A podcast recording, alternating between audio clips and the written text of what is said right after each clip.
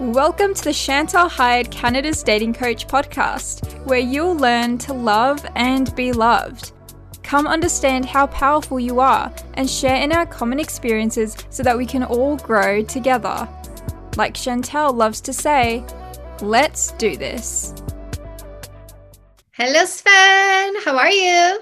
How are you? Good. Look at you looking like the rock star you are. Or you? Ooh. You look great as usual. Thank you. Thank you. You know, it's nice to age well, isn't it? Uh, you you've mastered it. Ah, we have. Nah. So, Sven from Badass Counseling, welcome back. Thank you. Great to be back, Chantal. We had an awesome conversation last time. hmm Like, Agreed. time flies when you're having fun. And we spent a lot of time together, and it definitely flew by. And we made a promise last time that we were going to get back together and talk about men. And specifically, that you had asked me, well, what you know, what should we talk about next time? And I said, why do men follow you? Oh, why do men follow me? So, you know my language. We have selfish short term thinkers who are guys, we have generous long term thinkers who are men. Um, guys aren't particularly interested in my message because my message is wait three months for a first kiss, and guys and girls, right, are impatient with, with their desires. I want what I want when I want it. Um, men are a different breed of mindset. And I'm not saying that we can't switch from one to the other. I've been in girl mode, I'm now in woman mode. Um, I know men who've been in guy mode themselves. Men love what I say because my message is accountability, responsibility, and logic. And that's a man mind frame. Makes sense. And what do you think it is above all else uh, that you challenge the most in men? I, what I challenge in people is ego. In people is ego is Say a little more.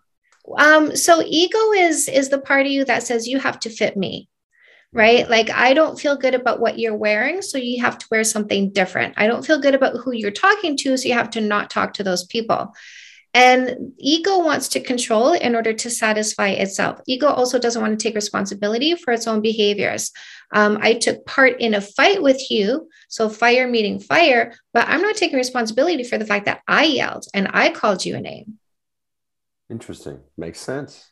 Makes sense. I love it. that's why men like me because i make sense and and so i speak man and the man language is the language of logic Got it. Got it. That's great. Good for you. I think it's awesome. so why do women follow you Poor judgment. Um, I why do women follow me? Well, it's interesting because, for instance, on TikTok, just them, they give me the analytics of my followers and and so forth. Um, and I'm at about, I think, like 55 or 59 percent female followers, and then the rest male. Um, I don't know. Uh, I, I challenge everyone's thinking. I think what it is, and it's it's the hard truths, and it's but not just that. It's the hard questions and taking them deep. I think ultimately one of the things that everyone is looking for is. I very much believe people want someone that they can talk about their own deepest shit with. Someone who actually gives a shit, someone who's going to make it about them rather than bringing it back to being about me um, or giving my opinions or my judgments or whatever. And I think so for women, it's, um, I think they appreciate a man's perspective just as I'm sure men appreciate a woman's perspective. Um, but I think every person wants to dive into their shit. I really believe that. I very much believe that. And um, and so for women in particular, I think because it's hard and it's ugly, and I think a lot of women definitely want to look at the hard, ugly stuff, painful as it may be, the deep, ugly stuff. yeah. I love that. I love that. Okay let's dive into men. I got some questions for you. Sure.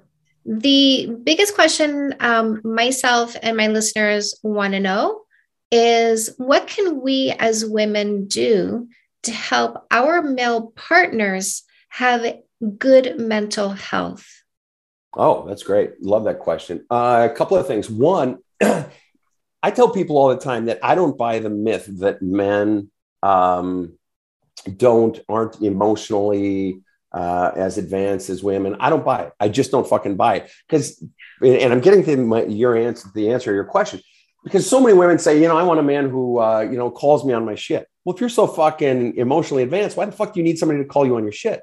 Call yourself on your own fucking shit.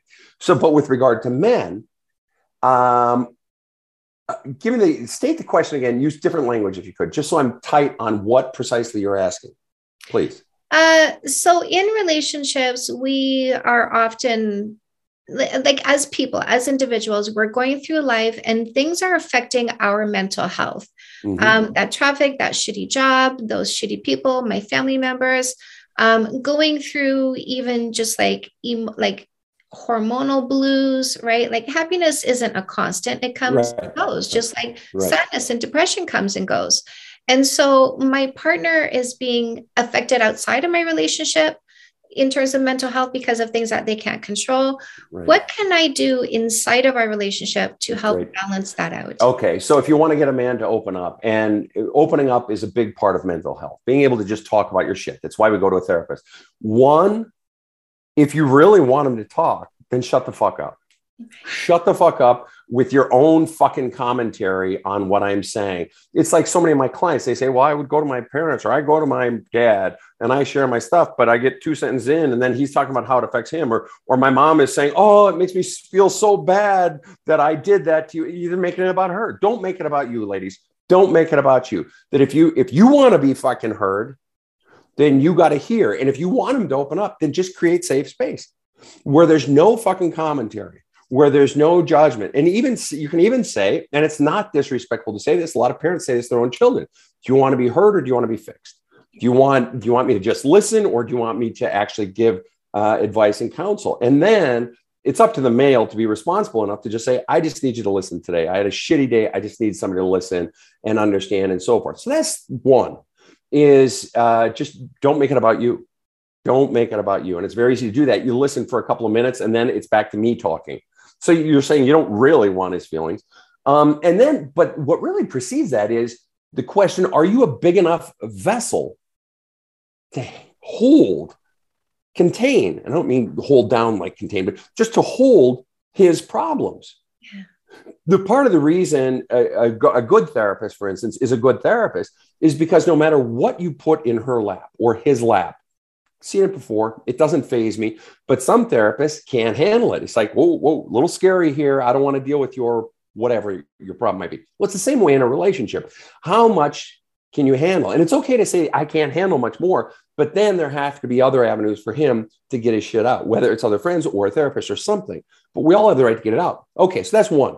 He's asking yourself, am I a big enough vessel to contain his problems and then be fucking quiet about it? Two, um, is there an equal or equitable distribution of um, um, oh, I hate this phrase, but holding space the other person. In other words, do you listen as much as you belabor it, all of your problems? Are you listening as much as you're talking about problems? And it could be that he just doesn't want to talk about problems because it's always about your fucking problems. So the third thing is do not, do not bring a lot of guys won't open up because they know in the next fight it's going to be thrown in my fucking face. In other words, I can't trust you. Yeah. Right. And so what so it's am I big enough can I actually handle it? And it's am I allowing room for it? Allowing room for him to talk and also am I we- am I ever weaponizing it? And if you want to shut anybody down, this is male or female. You want to shut anybody down, weaponize the stuff they share with you when they're on sacred ground when they are opening up go ahead please. Oh no no like like you are absolutely spot on. I love this. Um, i call it making listening noises right? When he's talking. Mm-hmm. oh. And then you can say how did you feel about that? Yeah. and that's it. And also have silence. Like m- men most men when they're talking they'll say a sentence or two or three and then they stop talking and women often will fill that space in because they think that's having a conversation about something. They're done talking, I'm going to converse with them. Um, but when you actually stay silent, then the next words pop into their head and they divulge the next piece of information. So, leaving space for silence, letting them fill in those silences is how you will get more communication from a man. Um, and and like you're saying, not filling it in with your own story and your own experiences because now you are turning it back onto yourself, but just creating an environment where they feel they can fill the space in with their thoughts and feelings, and they're just being listened to. Mm-hmm. I agree, and and you know it's interesting in sales. One of the things they say is, uh, you know, whoever talks first loses. Once the offer is on the table or all the facts have been laid out, whoever talks first loses. And so I think about that sometimes. That sometimes it's growing comfortable with just the silence, yeah. and sometimes it's it's like uh, it's similar. Can be similar to dealing with a teen. That sometimes that silence finally gives them room. That I don't have to rush because they're feeling anxiety, just like a teenager. Teenagers don't naturally share their feelings. Oftentimes it has to be coaxed out. And the same with guys. And if there's room, if we're not, I'm not going anywhere. We're just sitting here. Yeah. And then finally they work up the courage uh, to let them out. Um, and so let me uh, ask, uh, sort of reverse the question back for you. And that is, what do you think the biggest thing is that um, women do, or that, what do you think the biggest thing is that women do to corrupt the mental health of a relationship, of a relationship, not just what yeah. she's doing to him, but how, how do women most um, cause the relationship at, at the sort of a mental health level to go bad? I love that you asked this because it's exactly what I wanted to say. Um, so your question absolutely prompts what I wanted to say next. Not to say that I was listening right. the intent of talking. Um, but, Stop reading my mind, would you? Ah, dude, you and I. Okay. All right, that's it. Go ahead. So being able to be with a man in silence is vital to a man's well-being because men like to just be and sometimes they will simply be quiet. Sometimes you'll be in the quiet place in your head, or sometimes you're thinking about things. Sometimes you're trying to not think about things and you're just watching TV, wanting to be distracted and just wanting to let go. And so you are quiet. And the best thing that we can do as a partner is be able to be quiet with you and not have to fill the silence with talk. And I think the worst thing that we do as partners is we view the silence as a negative and we go into overthinking and insecurity and then we demand that you perform in order to ease our anxiety we demand that you tell us everything is okay. We demand that you have conversations in order to fill in the silence, to feel like we are having a relationship instead of simply being quiet. Like women are uncomfortable with their men being quiet and uncomfortable being quiet beside their men way too often. And so they go into overthinking and insecurity and they vomit that onto their partner, make their partner responsible for their thoughts and emotions because they couldn't handle the quiet. Yeah, that's really great. It's funny you bring that up because I, I, have said before, and it's it's it's tactical tactics and it's it's cruel and but occasionally I'll have someone ask me, you know, somebody's really hurting me or my girlfriend's hurting me or we're breaking up and she's just been an asshole and what should I do, Sven? And I'm normally all for talk it out, you know, just be play above board and so forth. But Sven, if I were if I wanted to sort of like you know hit her not physically hit her but hit her back because she's being so mean what do you do and I always tell people, do you want to know the one thing that women hate most? And they're like, no, what is it? What is it? I'll say, and I, I tell this to my female clients and I, I help them see their blind spot. You're vulnerable to one thing in particular, not all, but uh, many of the women I counsel, and it's silence. Mm-hmm. You ever want to drive it woman fucking nuts? Just go silent. Right. Just go fuck because precisely what you're saying, all those fears and anxieties bubble up. If we're not interacting, it's not a relationship. If we're not interacting, I'm not getting a read on, you know, where am I at? Where am I at? Similar, it's sort of the antithesis of that, or the opposite of that is I always, you know, and when I was younger, all right, not anymore. I'm gonna, you know, but if you ever really want to get in a woman's pants, you want to know what you do? Do you want to know what the single biggest fucking aphrodisiac is for a woman? Be as insanely honest as you possibly can. Literally tell everything. I would be on first dates. I would be on first dates with a woman back when I was younger. And I would say, listen, I believe in a woman's right to say no and all that. I totally believe in it. All right. But The problem for that in sex, excuse me, is I'm always having to ask for permission. Can I touch this? Uh, can we go down here now? You know, I'm always waiting for fucking permission. And it puts this sort of halting flavor to the sex. And it's just like, fuck this shit. What am I, six? Fuck off. You know what? I'm going to tell you in advance everything I'm going to do to you, everything I want to do with you. I'm going to tell you everything. And you can say no. I just get to determine when you say no. So, in other words, I'm going to tell you right now, I've done it before on the first date, back when I was younger, in my 40s. I would literally put everything out there on the first date, every single thing I'm ever going to do to you. And you, and if you don't want to do it, that's totally fine. I got no problems with that. I'm still going to buy dinner. We can still have a lovely time, you know, talking this evening. I'll still pick up the check. I think you're great, but we're not going to go any further. Okay. So you can say no to any or all of it, but you got to say no now because I'm not going to do that asking for shit. It's like treating me like I'm a fucking six year old. And so I'd put it out there and it's fascinating.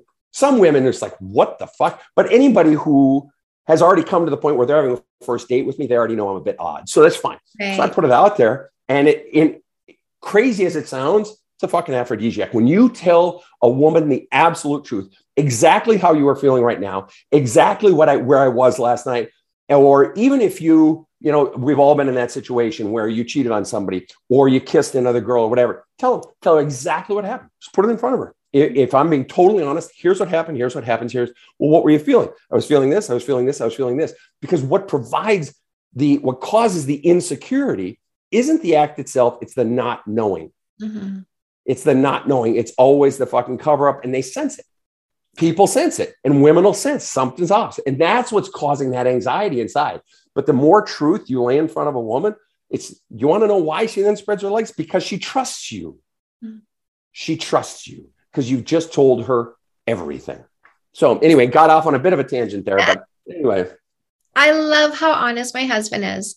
Um, and, and just to kind of like roll back to a point that you made, um, it is important to accept the truth even when you don't like it. It's important to be non reactive to the truth even when you don't like it. And I say to my women, go vent to your girlfriends if he says something that you're not happy with, but don't make them pay for the truth because if you do, like either either give them shit in the moment um, or or swing it back around, like you bring it back up in a fight.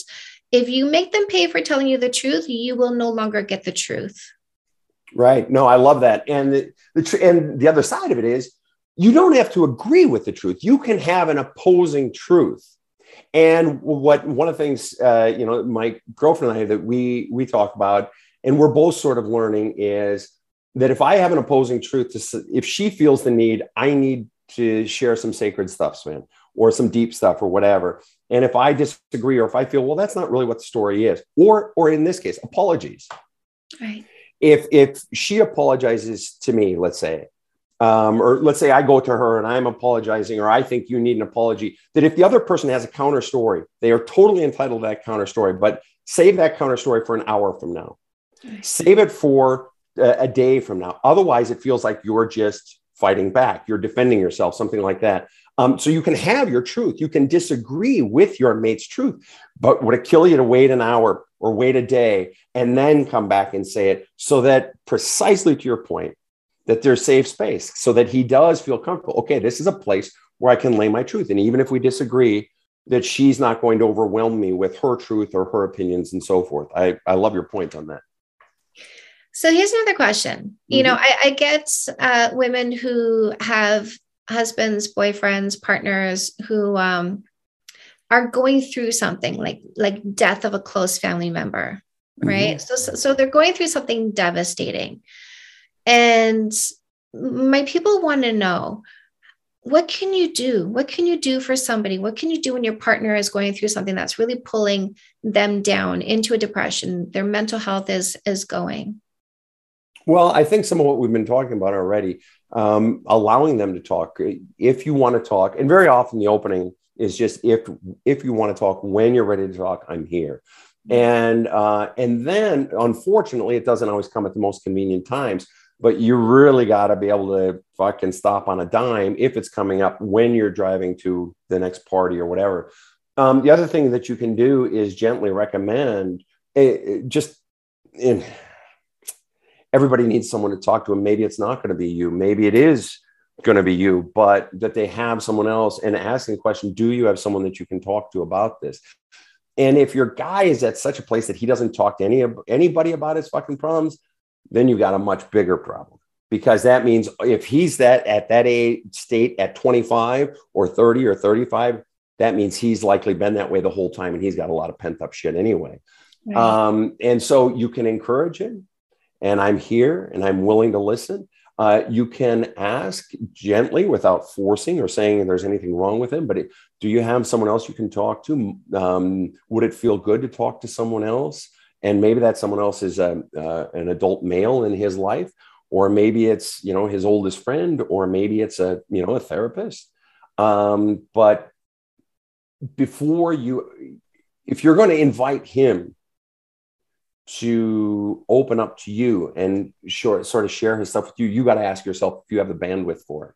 Mm-hmm. And at what point you don't have the bandwidth for it, because you have every right to and need to protect yourself and your own, you know, because it's easy, you know, what do lifeguards do? You, the thing, the single biggest thing they do when they go in for a drowning victim is they got to make sure that the drowning victim doesn't pull them down too. Yes. Right, right. Um, but encouraging them to open up so that they're talking. If they're talking to you and you feel comfortable and you can still receive that and hear that and hold that, you know, sort of safe space for them, that's fantastic.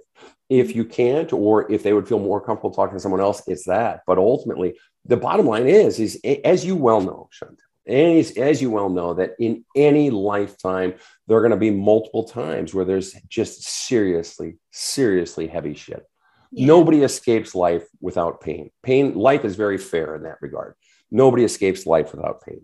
And so, yeah, the question becomes how are you going to navigate that? And if you really want to be savvy, if you're a woman in a relationship and you really want to be savvy, you'll anticipate before you get into that, that situation, you'll anticipate and you'll uh, that stuff happening, and you'll be asking the questions of, "Hey, sweetheart, what do you think we should do what do you think we need to have in place when the storms come?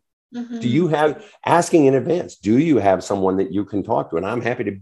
Do you feel comfortable trusting me with some of your problems? And it sounds like a strange conversation to have, but what a wonderful conversation to have in advance. Deliberate. That's deliberate relationshiping.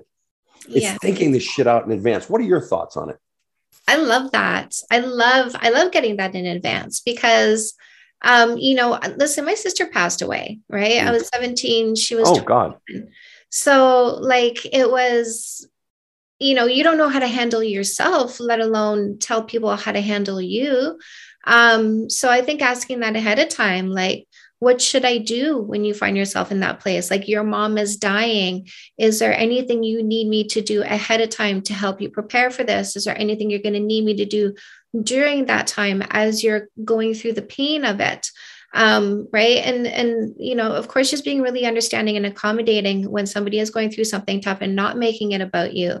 Mm-hmm. um, my my husband's mom passed away. It's covid. There's only 20 people allowed in the funeral home. He's like do you mind not coming to the funeral so we can get more close family members and i'm like absolutely no beautiful. problem. Right. Beautiful. That's a beautiful act on your part. Beautiful. So here's another one.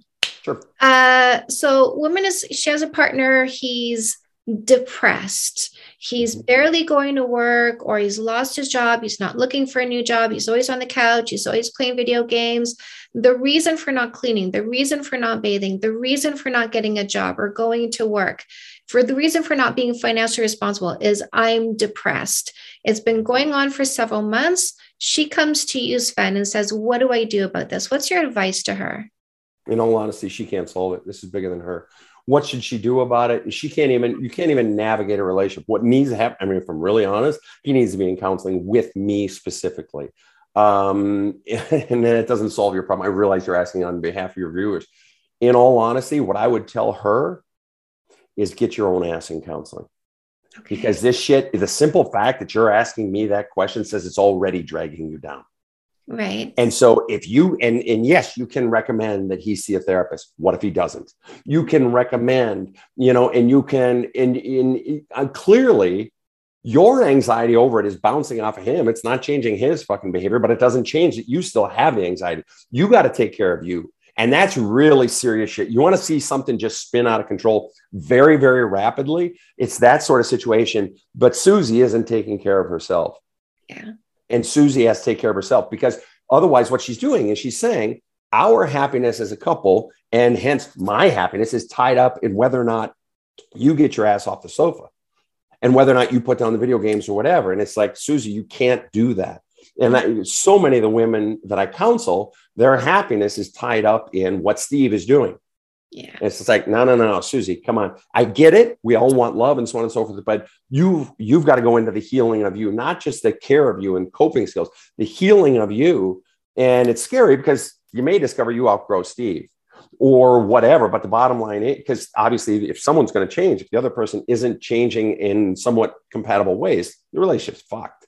But no, Susie has to take care of herself. Absolutely so and and you you kind of, you bounced into this right so should susie stay well and that's a great question so first of all um, you can only make a, my mother always to say uh, don't make a, any sort of decision past nine o'clock at night. Her point is, we don't make good decisions when we're tired, when we're fatigued. Nothing's going to fatigue you more than your own fucking misery Nothing's going to disrupt your sleep, your eating patterns, your exercise, all the things that make us healthy and help us to make good decisions. Nothing's going to corrupt that more than your own anxieties and fears and ego shit and all that, which is being uh, largely uh, determined by Steve's inaction. All right. So that's why you getting all your feelings out. If it's your girlfriend, if it's your therapist, if it's your priest, if it's your dating coach, whomever you're paying or not paying or whatever, you got to get. Okay. So once you get all the anxiety out, then why? Because then you're acting from a place of center. And the question becomes,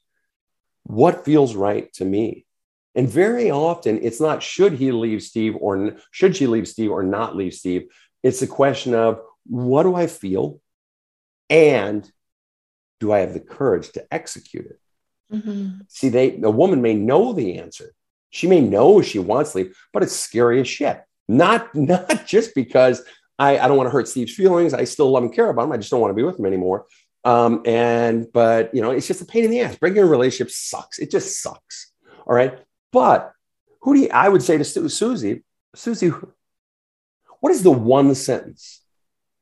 If you were to leave Steve, what is the one sentence above all else you most fear or, or would be most painful to hear from someone or to know they're thinking about you? In one sentence or less, what is it you really fear? What's the one thing? Because that's what she's running from. And then the second question I always ask is, and whose voice would it be most painful to hear that sentence from? Very often, not always, very often, Susie's um, uh, sort of anxiety or fear, reticence in leaving Steve has nothing to do with Steve. Right. Very often, it's mom or dad. Right. That she's still answering to that power source. Steve is just the avatar for mom or dad. She's terrified, but she's terrified of somebody's voice. She's terrified of some judgmental voice that if I actually listen to my own fucking feelings, mm-hmm. I know exactly what my mother will say, or I know exactly what so and so will say. It's the response. And that's the shit Susie's been getting her whole fucking life. And so this notion of doing something as bold as walking away Mm-hmm. It's just like there's a there's going to be so much fear wrapped up in that. So what I would say to Susie is what ultimately is the fear here, and that one sentence thing that I do is just one way of getting at what the fear is because that's what keeps Susie from doing it. But here's how you know whether or not to leave or when it's time to leave. Um, first of all, is it persisting? Is it persisting it, despite you know imploring and so on and so forth? If it's persisting, um, what I always tell people is if you have to think about it, it's not time yet. Mm. If you have to think about it, it's not time yet. I just tell people as much as you can't let the decision go, just let it go because I guarantee you're going to be getting up, you're going to get up to use the restroom in the middle of the night, or you're going to be getting your box of, uh, you know, Rice Krispies in the aisle at the grocery store and it's going to hit you yeah. when you don't expect it. And it's just, I don't even give a shit anymore. It's time. I'm done and you'll know. And it's not a believing, it's not a hoping, it's not a thinking about, it's not a figuring out. It's just, I know. And when you know, and particularly, and here's a here's an important one for men or women, but especially women, when you know you've done everything you possibly can, when you know you've tried everything, when you know there's nothing left I can do, you get a fucking clarity that you've never had in your life before. You get a strength you have never had in your life before. When you know you've tried everything, it's like, fuck it, I'm done. I just know I'm done. This is, it's great. Steve, you're not a bad person. I'm just done. Does that make any sense? I call it earning your way out. Yeah, I love it. Love it. Yeah. Pain is, and pain is such a, I think we talked about this last time. Pain is such a powerful motivator I love pain in insofar as that we it gets so bad, accumulates so much that we reach a point of what I call the fuck it point. Fuck it, where the, it gets so bad, and all of a sudden today I have the courage to do what just yesterday I didn't have the courage to do. That's the power of pain. But not only the the, the courage, but you have the clarity. I wasn't sure. I was figuring out what I would. And once you hit that fucking point, and a fucking point, if you think you might be at the fucking point, you're not at the fucking point. Right. The fucking point is when you don't even fucking care anymore. Fuck off. I'm doing it anyway. I don't care what people think of me, or I don't care if I'm going to lose half of my income because of his lazy ass, or I don't care, blah, blah, blah. I don't care anymore. I got to do it. Yeah. So Steve comes to you and he goes, Sven, it's been four months. I'm not getting myself out of this. I'm not motivated to go to work. Mm-hmm. Um, I'm spending like an idiot. Uh, Susie's going to leave me because I'm mm-hmm. not getting my ass in gear and I just don't know what to do. I'm so depressed. What do you tell? Mm-hmm. I tell Steve, first of all, I'm sorry. I'm sorry it's hard. I've been there. I'm sorry. And uh, second of all, what I tell him is if I'm really honest with you, Steve, the shit going on in your life has nothing to do with the shit going on in your life. This shit going on in your life, this depression is not caused by anything that's in your life right now. It's caused by that shit back there. That you've got so you got a 500 pound bag of fucking rocks on your back that you've been carrying around for about 30 years. And it's all that shit. And if you really want to come out of depression, I mean, like solve it, not just like get above it for as best you can and try to keep your head above the water line and keep breathing air. If you want to solve it, you got to look at that shit.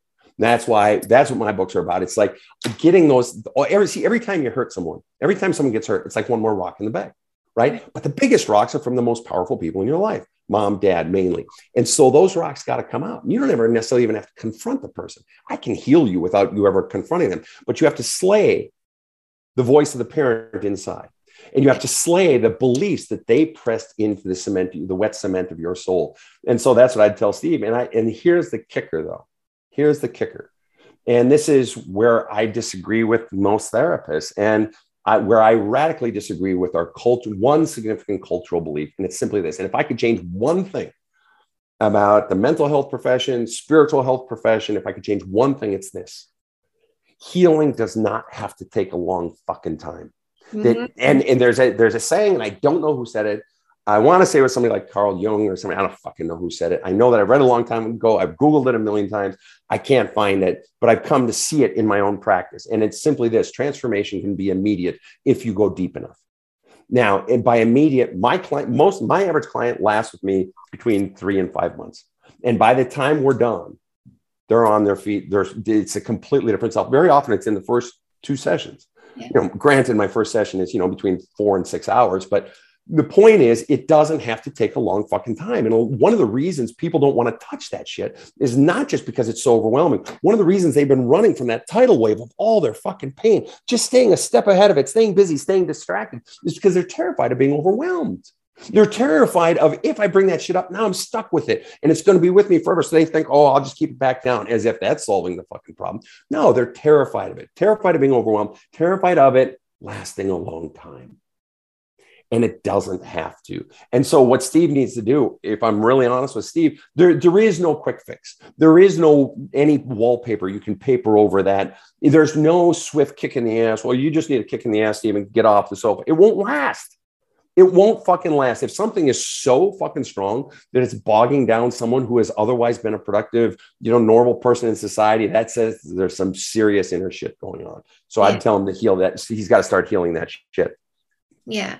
And I, I want to encourage women to be observant of the person that they're with. Like if you're with somebody who's always had a problem with motivation and mental health and managing their emotions and their behaviors, leave. Leave. Do not yeah. stay and hope this is going to change. I call that hoping games. Don't play hoping games. Yes. We have the power to change ourselves. Do not stay and hope somebody's going to change themselves. But um, but but Chantal, I'm sorry, that's predicated on yeah. that only happens if Susie in the early part of the relationship, and I agree with you 2000%, somebody else's mental baggage is not yours. It's not going to fucking magically change. 100% agree with you. But Susie's ability to walk away in the beginning is based on her own relationship with her past. Because very often the people that are hoping a relationship or, oh, I think he's going to change or I'm going to stay, I'm going to overlook the red flags. If I'm doing that, it's because of my own fucking insecurities and what I believe about myself. I'm not good enough. So I guess it's all better I can get. Run with it. I interrupted. Go ahead. Oh, 100%. 100%. And this is why I say no kissing for three months, 12 character traits. Make sure it's there before you kiss them. Mm-hmm. Um, but I wanted, I wanted to get that in, you know, to kind of clarify there's, there's times when you're assessing and you need to go. If, if you're sitting here listening to this right now, going, eh, he's always had a problem with this, leave today. You got to go. But my husband, we've been together for 16 years. Forever, he's been a rock. Even in his darkest, worst times, you wouldn't see it because he is a rock. He's, and, and the thing is, he's a rock for so many people. He's a rock for people.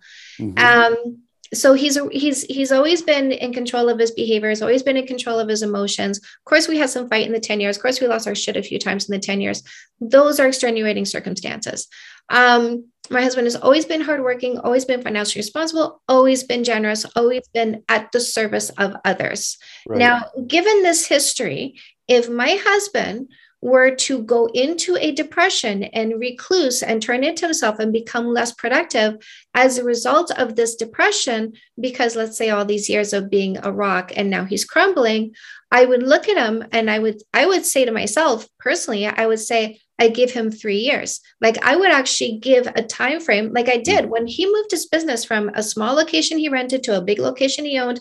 All the eggs are in the basket. Um, if one month didn't make a 20, 20, 20% profit, the bank took it. Right. And so there's a lot of pressure going on here. And I said to myself, I'm giving him three years. I'm giving three years of not needing him at all, of me being okay, not needing his time, not needing anything from him um, and and because I know he needs to focus, so I'm not going to pull on his emotions. I'm not going to pull on his time. He needs to focus 100% on achieving this and getting through that hump of stress and anxiety. Um, and he did suffer through it. And there were moments where he vomited on me because he was going through so much emotionally. Mm-hmm. And I made a point because, you know, listen, I'm all about the no fighting, right? And so I had already got into that no fighting mind frame.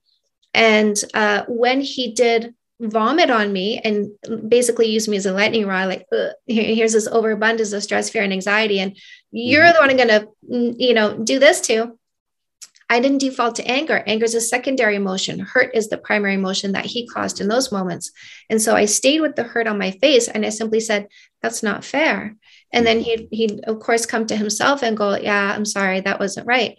Um, so if my husband, after 16 years of being a responsible, hardworking, strong person, were to go into a depression, I would give him some time, right? I, I would give some grace and some time uh, and some space for him to work through his depression and come back out of it and be the person that I remember. I love it. I think that's great. Uh, out of curiosity, um, honest question. Um, how'd you get the number three years? Or um, where does that come from? Is it random or it just feels right for you? Yeah. That's what I that's what I'm willing to give. I'm willing to give three years. So is that sort of what it is? It's it's um I wanted to come up with a number that felt realistic in mm-hmm. terms mm-hmm. of gauging how long it would take for the dust to settle. Mm-hmm. In, in because this is a massive move. It's caused a lot of uncertainty in his life Mm-hmm. He needs to be really super focused on work and, and get into the groove and understand how things are working out. And that's going to take some time. Sure. And so I, it did not take that much time, but because I said to myself, three years, right? Like, you know, under promise, over deliver. Right. And so I, you know, I wanted to make sure that I was setting myself up to be accepting of how long it took. I think and, it's great you know, like when, when it came to not fighting with my husband, we fought for 10 years in the dog training world. And I was a dog trainer before I was a people trainer. So in the dog training world, you take the amount of time that the negative behavior is taking place divided in half. And that's how long with consistent application of now a new set of behaviors, you can see the better outcome. And so I hmm. said to myself, we've been fighting for 10 years. So it's going to take five years for our relationship to settle into fully being okay with not fighting anymore. It took four, right? So again, hey, profit, right? Uh, yeah, right. right? right. So um, that's what I encourage people to do. When I'm coaching people, I always like to stay realistic. I, I, I say I'm not I'm, I'm not going to say we're going to remove jealousy altogether. I'm going to teach you how to de escalate yourself from jealousy and insecurity. And so, giving ourselves a timeline um, that that will make us pleasantly surprised in essence yes. at the outcome because it's a, it's a shorter timeline because of our consistent application of the right kind of behaviors really sets us up for success instead of failure. I think that's fantastic. Um, I want to back up on something you said. Um, I like your, your notion of de escalation uh, as it applied to jealousy. Um, my girlfriend and I, that we sort of talk about that with regard to fights. See, she grew up in an all Italian family in the 60s and 70s in the Bronx. All right. Parents, parental lineage, one from Sicily, the other from Positano. Hardcore Italian family. Everybody's got a fucking opinion. Everybody's got a big mouth. I come from quiet Swedes up in the far north, uh, way up in northern Minnesota. And I, you know, I'm, I'm the youngest of six, and mostly, well, basically all brothers, one sister, but she's considered she was a guy for most intents and purposes. But the point is, uh, the point is, is you know, quiet people. Really, Swedes are, you know, we're rock, but bo- we're fucking boring. And I never fit in because I had a big mouth. So what I'm getting at is, you know, I I had two wives before that, very extraordinarily intense women, and yeah, Karen, my girlfriend, is as well. Uh, but you know, we're, we're in our 50s now, so we both know it out. But Karen and I, we don't try to eliminate the fights per se. I, I, mean, Karen started the company 25 years ago and built it herself. She's been president and primary shareholder since day one, built it into an $80 million company with 2,500 employees globally. This is a fierce fucking woman. Yeah. But she's also an extremely gentle, one of the kindest people I've ever met and so and uh, i run the full gamut. I you know i'm very big personality but i'm also uh, reclusive and quiet and uh, i need my time to recharge and and i try to be gentle and so forth. And so the point is two people living authentically at all levels of their energy not just modulated at one speed that there's a dimmer switch on on my energy and sometimes it's all the way up sometimes it's down sometimes she might bump that switch and it goes and so what i talk about in my last book is the myth of the pain-free relationship it doesn't exist Right. It the, the, relationship where there's no conflict doesn't exist. The relationship there's going to be conflict. There's going to be escalation. And I love, you know, I use the word too, de-escalation. Who's bringing it down? Are we bringing it down and so forth? And so there, there is no pain-free relationship. What there is, is there's contrition and forgiveness. Mm-hmm. There's always going to be the bumping of elbows and the bruising of ribs. There's that in any relationship where you're living in close proximity or working with, there's going to be that. And so the question becomes, and I'll, I'll, pose it for your women and for your men that follow you, because I know you have a, a, male, quite a male following as well. Do you have the ability to say, I was wrong? Mm-hmm. Do you have the ability to say, I'm sorry and mean it?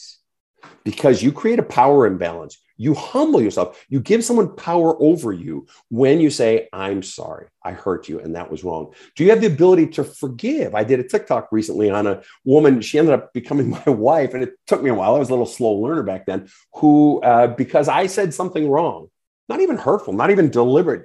And uh, she had, she was, we were going to be seeing each other, but we hadn't seen each other in a while because she was on the road for her work. And she said, Sven, I really need to see you. And I said, well, I don't need to see you, but I really want to see you. I'm so excited to see you. And she took, she was so offended. She took a month. She did not talk to me for a month. She punished me for a month. And so for me, what that's indicative, even though I apologize for hurting her feelings and so on and so forth, what that's indicative for of for me is someone who can't forgive. Right. Right. Because if I don't forgive, I can lord the power over you. And so the question becomes A, can you admit when you're wrong? Can you apologize and mean it? Can you forgive and mean it? And just as importantly, does your spouse, does your partner, can they admit when they're wrong?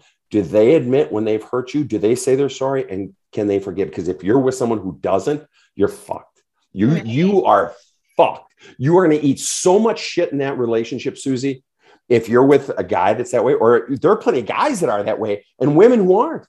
Bill, if you're in that relationship, you're so fucked. I love your brother, but you're just, you are about to experience a fucking shit ton of pain. And the truth is, Bill's nodding his head because he's like, I know I already have. It's like, yeah, idiot, come on.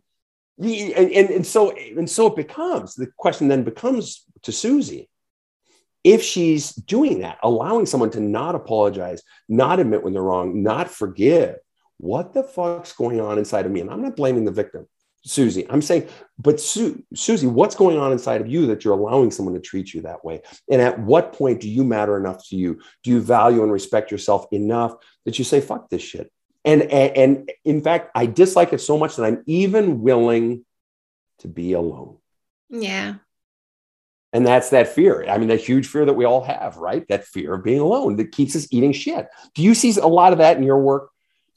uh like a, a, lot of ego right people who are mm-hmm. unwilling to take responsibility for, for their behaviors that's the ego um and you know like too often we're not seeing what we're doing wrong in the moment right? Because the ego is hiding all of that. Like sure. like your brain literally fools you to how wrong you are because if you actually understood how wrong you were all the time you'd hate yourself.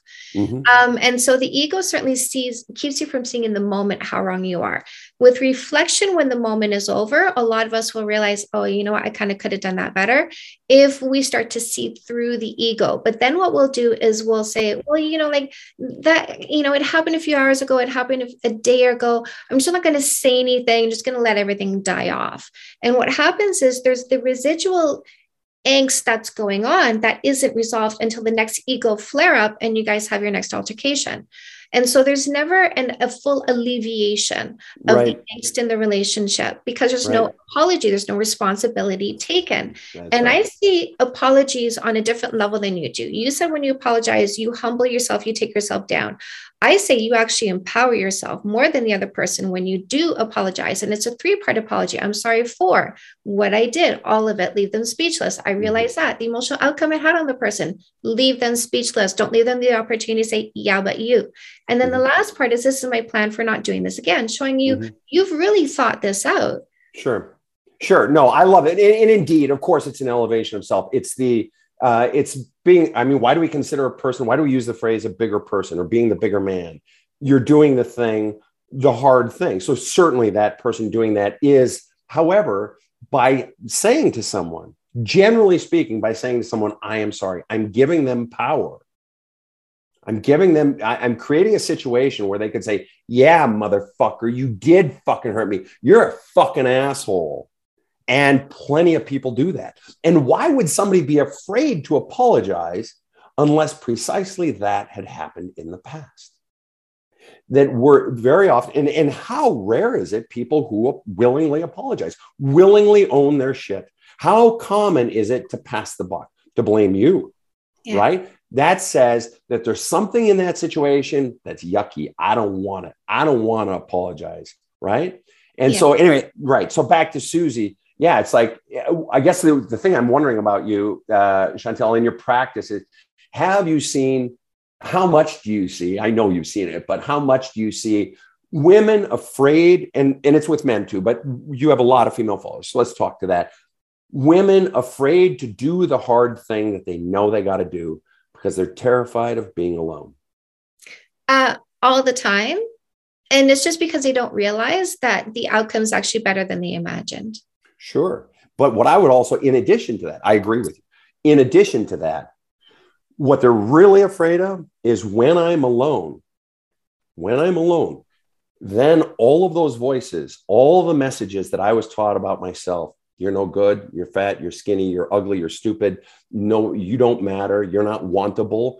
All those voices that have been inside me that I've never fully healed all of a sudden they come up and they start running around in my head like a dryer that's on going crazy that I can't turn off and pull the clothes out of, right? So, but by a person being here, it's a buffer, it's a counter message to all those voices inside of me that got pressed into the wet cement of my soul and hardened that have been there my whole life. See, well, at least Steve is here. So I am one. Even though I'm eating shit day in and day out, at least I mm-hmm. have someone. But if Steve, if I walk away from Steve, then I'm alone. Or if Steve leaves me, all those voices well up and they're so fucking scary and they beat me down. And so, really, the solution is at what point do you face those voices, get those out of you? Because otherwise, you're going to keep holding on to crap to counter the messages you've been taught your whole life that you're not wantable, that you don't matter, that you're no good, things like that. And so, to what degree, I guess the question that I pose to uh, women that I work with, men that I work with, when they sort of know what they want to do, know what they need to do, but they're terrified. The question is always, what's the fear driving the behavior? And more often than not, not always, but one of the whoppers is the fear of being alone, because then I'm left alone with all those messages. Yeah. Yeah. And honestly, like, you know, one of the greatest things that anyone will ever do for themselves is have a strong tribe of people so mm-hmm. that being single doesn't mean being alone and right. sometimes people are so introverted um, mm-hmm. uh, they lack some social skills and so the mm-hmm. only person they actually do have in their lives is a significant other and mm-hmm. breaking up with them for whatever reason would mean being alone and then having to start all over again going through the anxiety of trying to find somebody to care for them all over again and you know love isn't always functional Mm-hmm. unfortunately. And and just one follow up on that, uh, very often or often enough that it's tragic, and that is often the tribe that you've had as old you is the very judgment you fear in taking the steps you need to take for you because I know what my family's response will be. I know what my father will say. He'll say what he's always said. And very so very often it's not just that I have to leave Steve as I mentioned earlier, but I have to face the onslaught of the people who call themselves my tribe but they're not fucking supportive. Your real tribe yeah. is the one as your self-love grows is the people who love you as much as you do, the people who support you, who just want you to fucking be you, who aren't trying to make you into what they still want you to be. And so, what I uh, what I would warn women, would warn men, would warn anyone is is asking yourself the question: Is my tribe really my tribe? Do they actually support me, or have they been pulling me down the whole fucking time? And at what point we talk about distancing yourself from you, you know from Steve, or from your lover, or from your mate, or from a job that's sucking the fucking life out of you? But if it came to your own family, yeah. Would do you matter enough that you're willing to walk away if that's what it came to? Because very often it does. I have to wait, walk away from mom, and well, mom's the primary power source in the entire family, and everybody answers to mom's big fucking ego and the myth story she's telling about how great she is. When in fact we all know she hasn't. But if you walk away, you're on the outs, and you become, you know, she attacks or dad can be just as easily dad. Not trying to be gender, whatever. Mm-hmm. And so to walk away from the tribe, you incur the wrath of the tribe. And that's very, very hard. And a lot of people then feel trapped that I can't follow my own voice because I'm terrified of the very people that I've been so ensconced with for my whole fucking life. That's some hard shit. Yes. So we got to get some self definition going on. There it is. There it is. Yeah. I dare say two great minds, my friend. All right. All right. Well, this has been so great, Chantal. Thank you so much for having me on.